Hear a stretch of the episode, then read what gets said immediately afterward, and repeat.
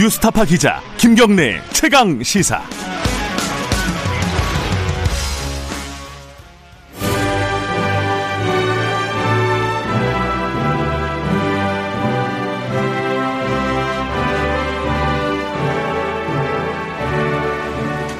전국의 가장 뜨거운 현안을 여야 의원 두 분과 이야기 나눠보는 시간입니다.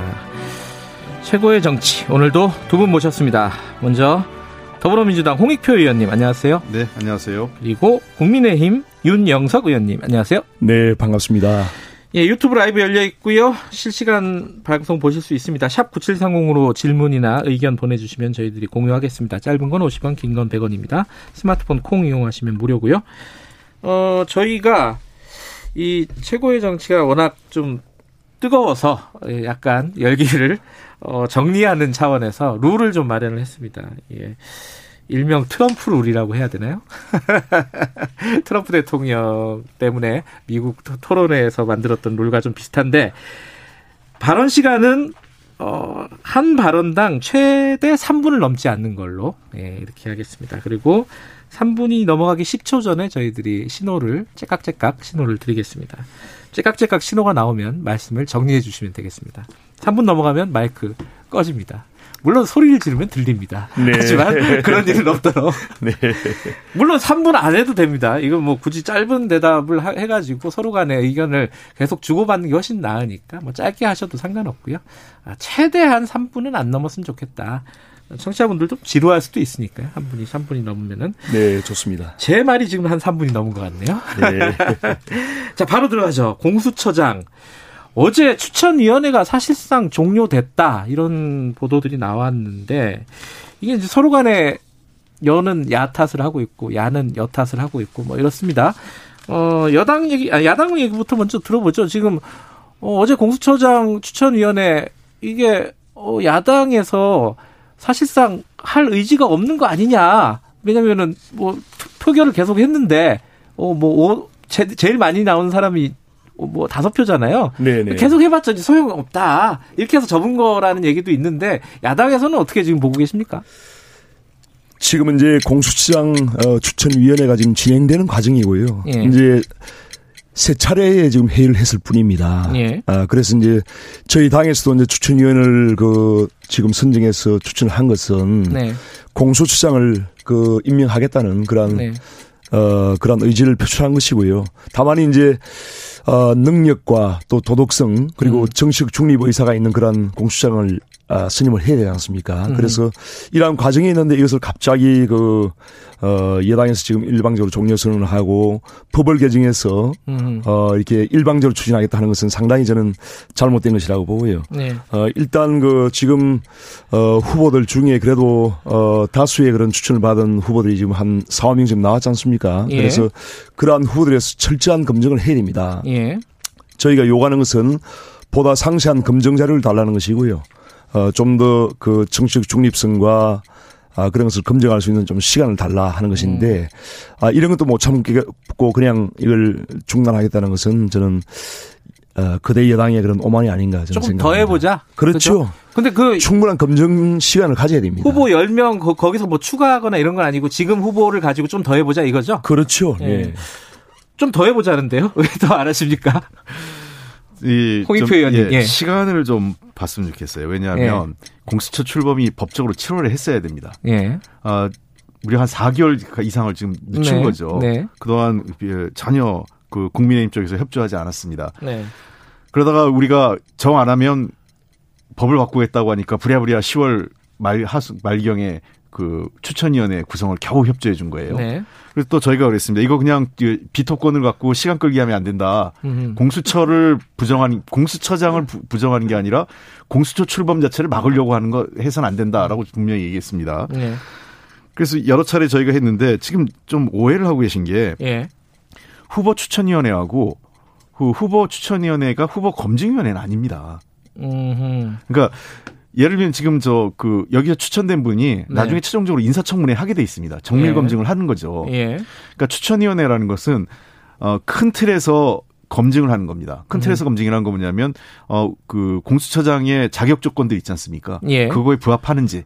음. 그다음에 그 어떤 정치적 중립성 관련돼서 크게 문제가 있었던 사람은 아닌지. 그러니까 네. 추천 그러니까 후보로서 올라가기에 적합하지 않은 사람을 걸러내는 것이 후보 추천위원회가 해야 될 몫인 거죠. 음. 이분에 대해서 세밀하게 무엇을 했고 과거에 어떤 비리가 있었고 문제가 있었는지를 검증하는 거는 인사청문회가 있는 겁니다. 음. 예를 들면 인사청문회가 없다면 후보 추천위원회가 훨씬 더 정밀 검증을 해야 되겠죠. 그러니까 10초 남았습니다. 네, 네. 그 그거에 대한 그 저 구분을 잘 제대로 못 하고 있는 것 아닌가 이런 생각입니다.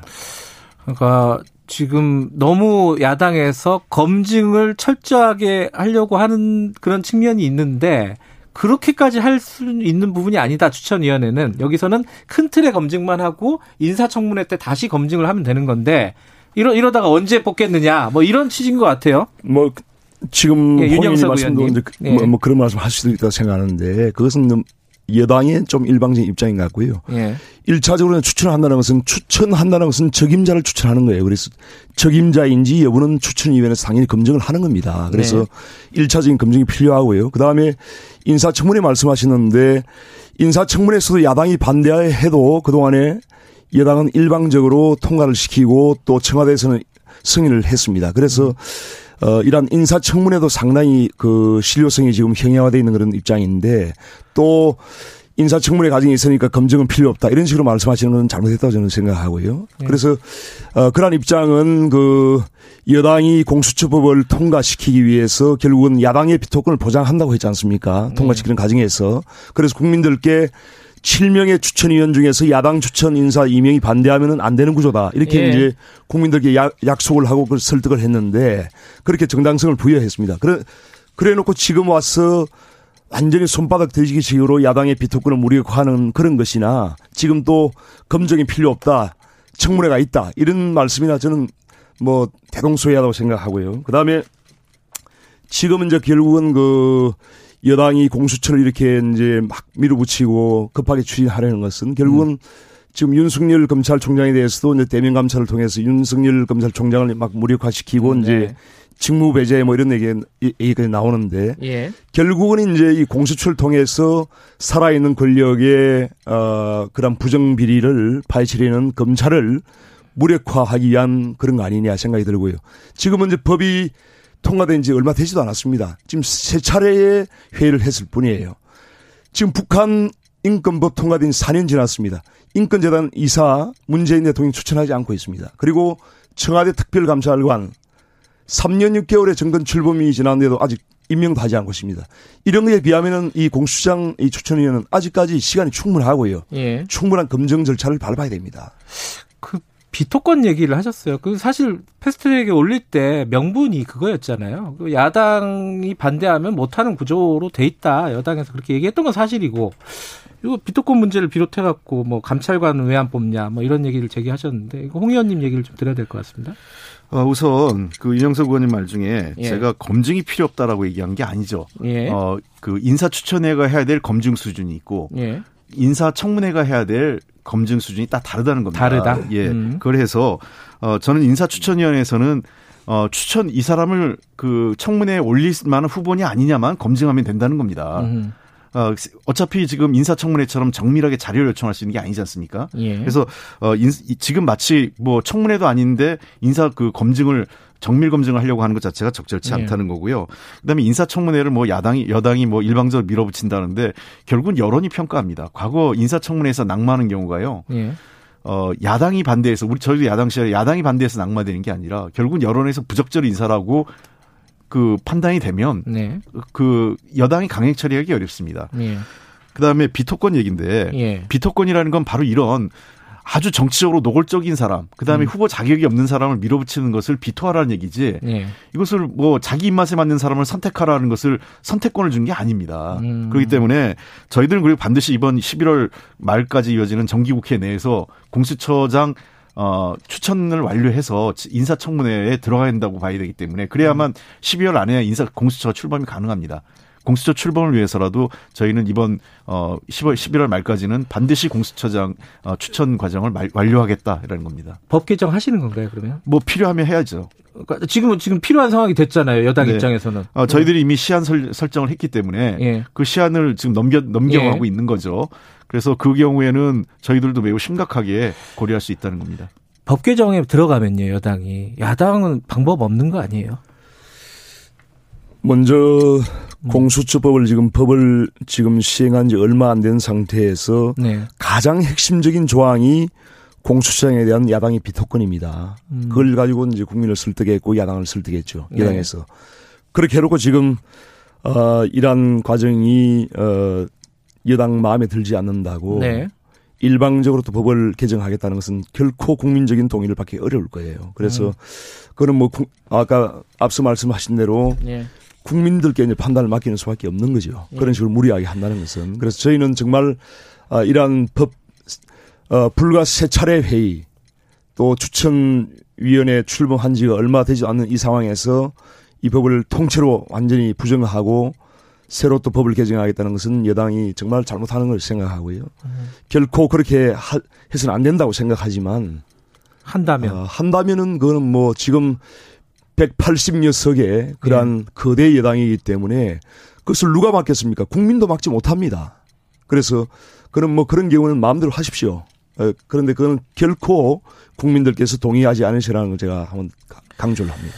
뭐 양쪽 얘기 다 들어봤으니까요. 저 한마디만 저도요. 예, 먼저 그, 유영석 의원 시작하셨으니까 홍, 네. 홍 의원님 마지막으로 듣고 마무리하죠. 예. 예. 어, 공수처 출범을 해야 된다는 국민적 여론이 매우 높습니다. 예전에요. 예. 어, 상대적으로 공수처 출범 자체에 대해서 찬성 여론이 평균 10% 이상 높게 나타나고 음. 있는데 자, 그렇다면 공수처 출범을 공수처장이란 비토권을 그 활용해서 공수처 출범 자체를 막는 게 옳으냐? 네. 저는 국민적 여론이 어디로 가는지 모르겠습니다. 그러니까 저는 그 거대 우리가 뭐 자꾸 거대 여당 그러는데 국민의 선택을 받은 정당이 네. 국민이 원하는 개혁을 하지 못하고 지지부진하고 어 그걸 뭐 이러지도 저러지 못하고 답답하게 있는 것이 더 그 국민에게 위임받은 선택받은 정당이 하, 해야 그 잘못하는 거라고 생각하기 때문에 네. 필요할 때는 해야 되고 결단할 때는 결단하고 해야 될 일은 해야 된다는 게 저희 당의 판단입니다. 알겠습니다. 어, 양쪽 얘기 다 들었으니까요. 공수처법은 앞으로 좀 진행되는 상황 봐야 될 것 같은데 뭐 힘 대 힘, 강 대 강으로 부딪히지 않으면 좋겠다라는 생각들은 많이들 하실 거예요. 근데 그런 합리적인 방안이 나올지는 지금으로서는 좀 모르겠습니다. 두 분 얘기를 들어서도요. 어, 지금 이 초식이 안 들리시죠 두 분은 그죠? 네. 저한테만 들리는데 어, 저는 되게 마음이 어이 청취자들 들리나요 이거는? 아 청취자분들은 조그맣게 들리는구나. 아 청취자분들이 어, 김정훈 님이 가족 오락관에 나오는 무슨 게임 같다고 아, 말씀도 해주시고 룰을 지키려고 노력하는 모습이 보기 좋다. 창의성 님이 보내주셨습니다. 이게 좀 익숙해지면 룰을 없애도 되겠죠 서로 간에 그죠? 익숙해질 때까지 한번 해보겠습니다. 전세 대책 오늘 나온다고 했는데 아침에 나와버렸네요. 그죠? 아침 8시에 홍남기 부총리가 발표, 발표를 했답니다. 뭐, 기존에 얘기됐던 거 이상의 큰 얘기는 없는 것 같은데, 공급을 확대하겠다, 뭐 이런 부분인 것 같은데, 지금 사실은 서울시장 선거에 뭐, 부동산 관련된 문제가 가장 이슈가 될 것이다, 뭐 이런 얘기도 있고, 전세 문제 너무 심각하다. 제 주변에도 좀 그런 얘기들이 나오고 있어요. 뉴스 말고도. 이거 여당 이건 여당부터 얘기 좀 들어볼게요. 좀 심각하게 생각하고 계시기는 한 겁니까 이거? 예, 이거는 굉장히 저희들도 무겁게 그리고 예. 아주 심각하게 바라보고 있습니다. 예. 특히나 지금 전세 구하기 아주 어렵다라는 예, 예. 게 있고요. 예. 어, 내년 2월 3월 경이 아마 전세 그저 시기 제, 일 물량 이제 이동이 음. 제일 많을 시기죠. 학기 앞두고요. 학교, 예. 네, 학교 개학을 앞두고 있기 때문에 어, 특히나 제가 보기에 아마 그런 것 같습니다. 음. 이번 법 개정 지난번에 임대차 그 3법, 3법 음. 개정 때문에 기존에 전세 계시던 분들은 비교적 어, 또다시 전세 재계약을 할 수 있기 때문에 문제가 없는데 새롭게 전세 시장이나 그 월세 시장에 들어가려고 하는 분들이 굉장히 어려움을 겪으실 가능성이 높다 이렇게 보입니다. 예. 그러니까 그분들에 대한 특단의 대책을 위해서 어 이번에 홍남기 그 부총리하고 당, 네. 당정이 협의해서 신규 물량 공급을 조금 늘리는 방식으로 음. 어 대책을 단 이건 아마 제가 보기엔 거의 초단기 대책 예. 내년 4, 2, 3월 정도를 겨냥한 초단기 대책이라고 할 수 있고 예. 중장기 대책도 계속 그 아마 제시할 것으로 저는 보고 있습니다. 지금 이제 어 단기적으로 초 아까 말씀하신 초단기적으로 전국에 뭐 5, 6만 호 지금 정확하게 아 전국에 이제 4만 9천 가구고요. 4만 9천 가구. 예, 내년 상반기까지 수도권에 예. 2만 4천 가구 지금 공급한다는 겁니다. 그리고 향후 2년 동안에 11만 예, 11만 4천 가구 예, 공급을. 하겠다는 건데 어 일단 이제 야당 입장에서 여쭤보면은 이거 어, 실효성이 있을 것인지부터 뭐 그리고 임대차 3법에 대한 입장 뭐 이게 지금 최근에 유승민 전 의원이 원상 복구해야 된다 이런 주장도 했거든요. 어, 유영석 의원 어떻게 생각하십니까? 지금 문재인 정부 출범한 지가 벌써 3년 6개월이 지났습니다. 네. 거의 이제 임기 후반기죠. 후반기죠. 후반기인데 네. 지금까지 뭘 하다가 이제 이렇게 전월세가 어, 부족하니까 이렇게 그냥 땜질식 처방을 내놓고 또 어, 오늘도 지금 아침에 홍남기 부총리가 뭐 2년 동안에 11만 4천 호 음. 공고하 이게 너무 늦은 감이 있어요. 그러니까 이걸 이러한 그 국민의 주거에 관한 문제는 선제적으로 대응을 해야 되는데 네. 너무 늦은 감이 있고요. 예. 그 다음에 이제 올 아, 내년 내년에 올해 서울의 그 공급이 주택 공급이 약 한 4만 3천 가구였습니다. 예. 그런데 내년에 거의 절반 수준으로 지금 떨어져요. 내년에 예. 서울에. 예.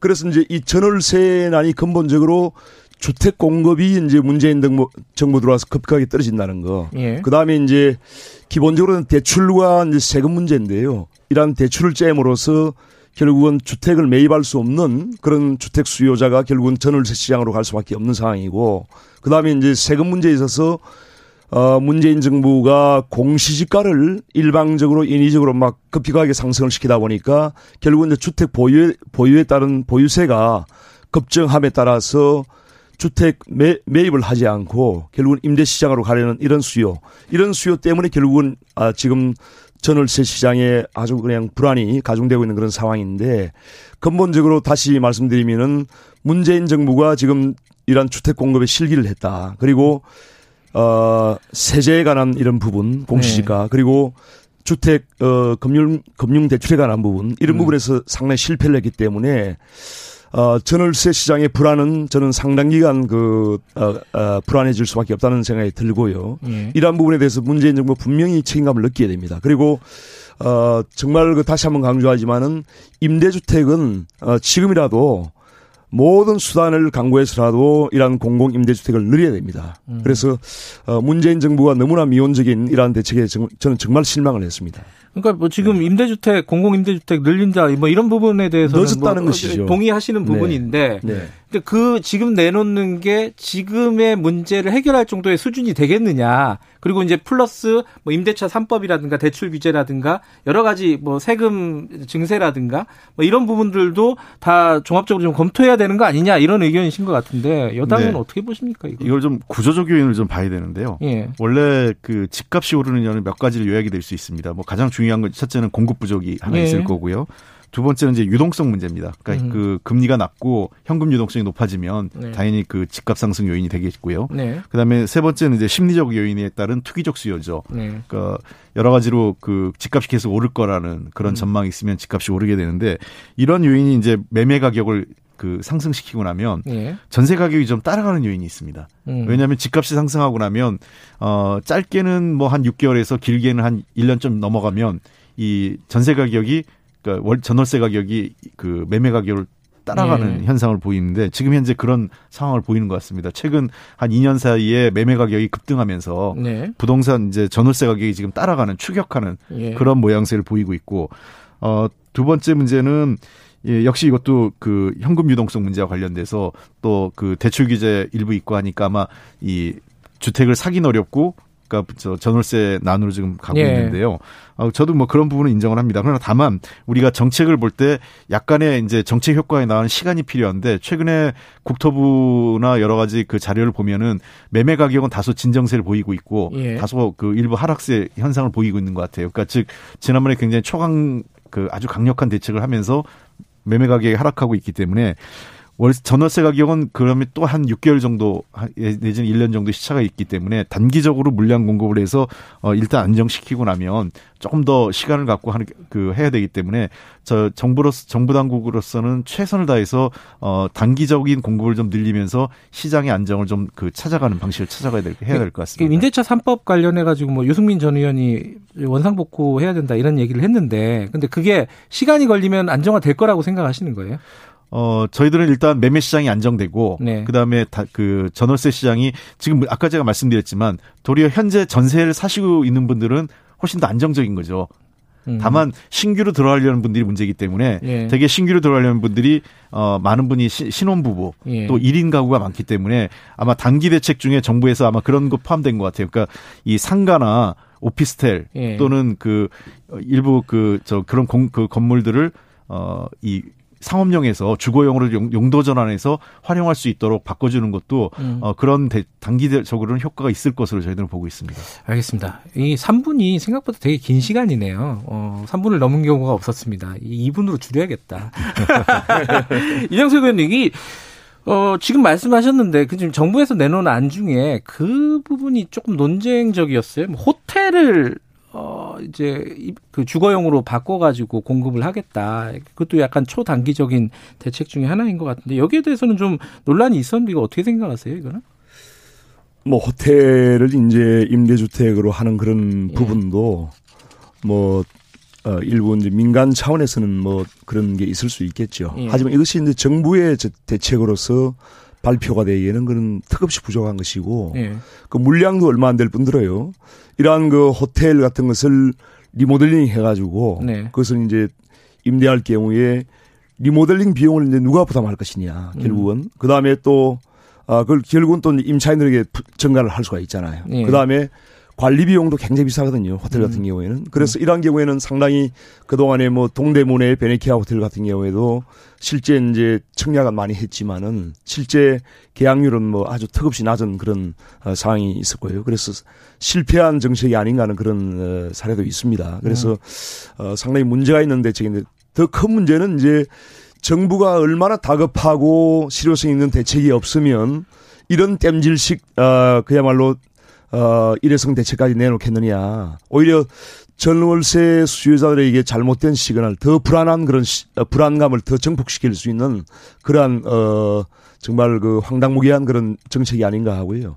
어, 최소한 우리 책임 있는 정부라면은 이러한 정책은 안 되죠. 그래서, 어, 저는, 어, 이러한 정책보다는 정말 현재 이제 전국의 그 미분양 물량이 한 3만 가구가 있습니다. 아파트. 그래서 이러한 부분을 적극적으로 이제 정부가 매입을 하든지 해서 정부가 또 임차를 받아서 또 재임대할 수도 있고요. 그러니까 이런 좀 실효성 있는 대책들을 강구해야지 어, 호텔을 어떻게 그 어, 어, 임대주택으로 하겠다. 이 발상은 그, 잘못했다고 생각합니다. 여러 번 반복해서 말씀해 주시는데 음. 그다음에 땜질식 처방이다. 뭐 그런 얘기 많이 하죠. 정치에 너무 많이 스물 몇 번씩 냈다. 뭐 이런 음. 얘기도 있었고요.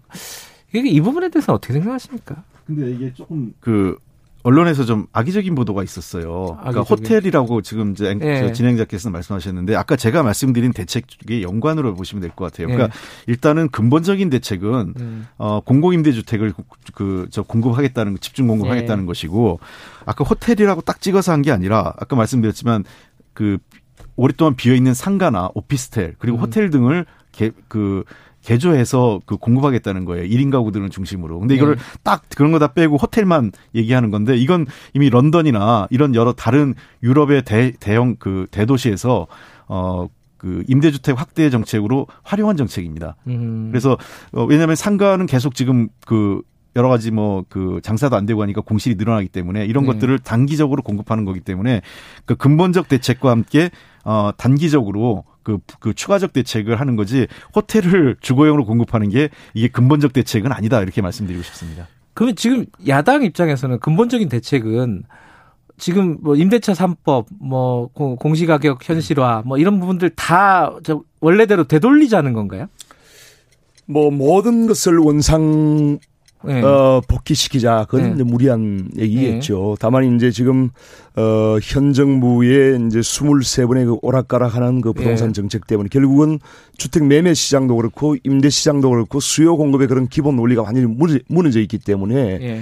어, 지금 공급이 원활하게 돼야지만 결국은 네. 주택 시장이 안정될 수 있지 않습니까? 그런데 그러한 부분이 무너져 있기 때문에 문제라는 것을 지적하는 것이고 결국은 어 급격한 보유세 인상도 예. 상당히 이런 부분에서 왜곡시키는 그런 어 부분이 되기 때문에 예를 들면 1가구 1주택으로 장기간에 거주한 분들이 예. 어떻게 매년 수천만 원씩의 그 보유세를 부담하고 살 수 있겠습니까? 음. 그렇다 보니까 이제 결국은 주택을 매입하려는 분들도 임대 시장으로 가려고 하는 그럼으로써 음. 전월세 시장이 더, 더 이제 수요가 많아지고 더 이제 혼란해지는 그런 부분이 있거든요. 예. 그리고 이제 결국은 그 현 정부가 3년 6개월이 지났는데 이렇게 그 주택 공급을 그동안에 깨얼리 하다 보니까 이런 문제 생겼는데 예.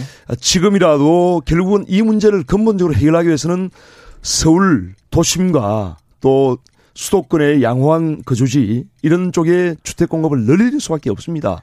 거기에 대해서는 전혀 지금 정부가 대응을 하지 않고 있으면서 땜질식 처방 또 그냥 어 그 그 또는 그런 처방만 해서는 결코 이것을 해결할 수 없다는 그런 예, 말씀을 드리는 그 마지막 질문이 될 것 같은데요. 이 지금 이 부동산 얘기만 하면은 청취자들 질문이 굉장히 많아요. 이 와닿는 주제잖아요. 뭐 공수처나 이런 것보다 훨씬 더 와닿는 주제일 거예요. 근데 지금까지 말씀 말씀 유현석 의원님 말씀대로 지금 집권 후반기 가고 있는데 지금 잘 잡히는지 안 잡히는지 잘 체감이 안 된다는 거예요. 이게 더 기다리면 되는 건지 아니면은 집권 여당이라든가 정부가 지금 고집 피우고 있는 거 아니냐 혹시 그런 걱정하시는 분들 꽤 있을걸요 아마. 그 어떻게 보세요?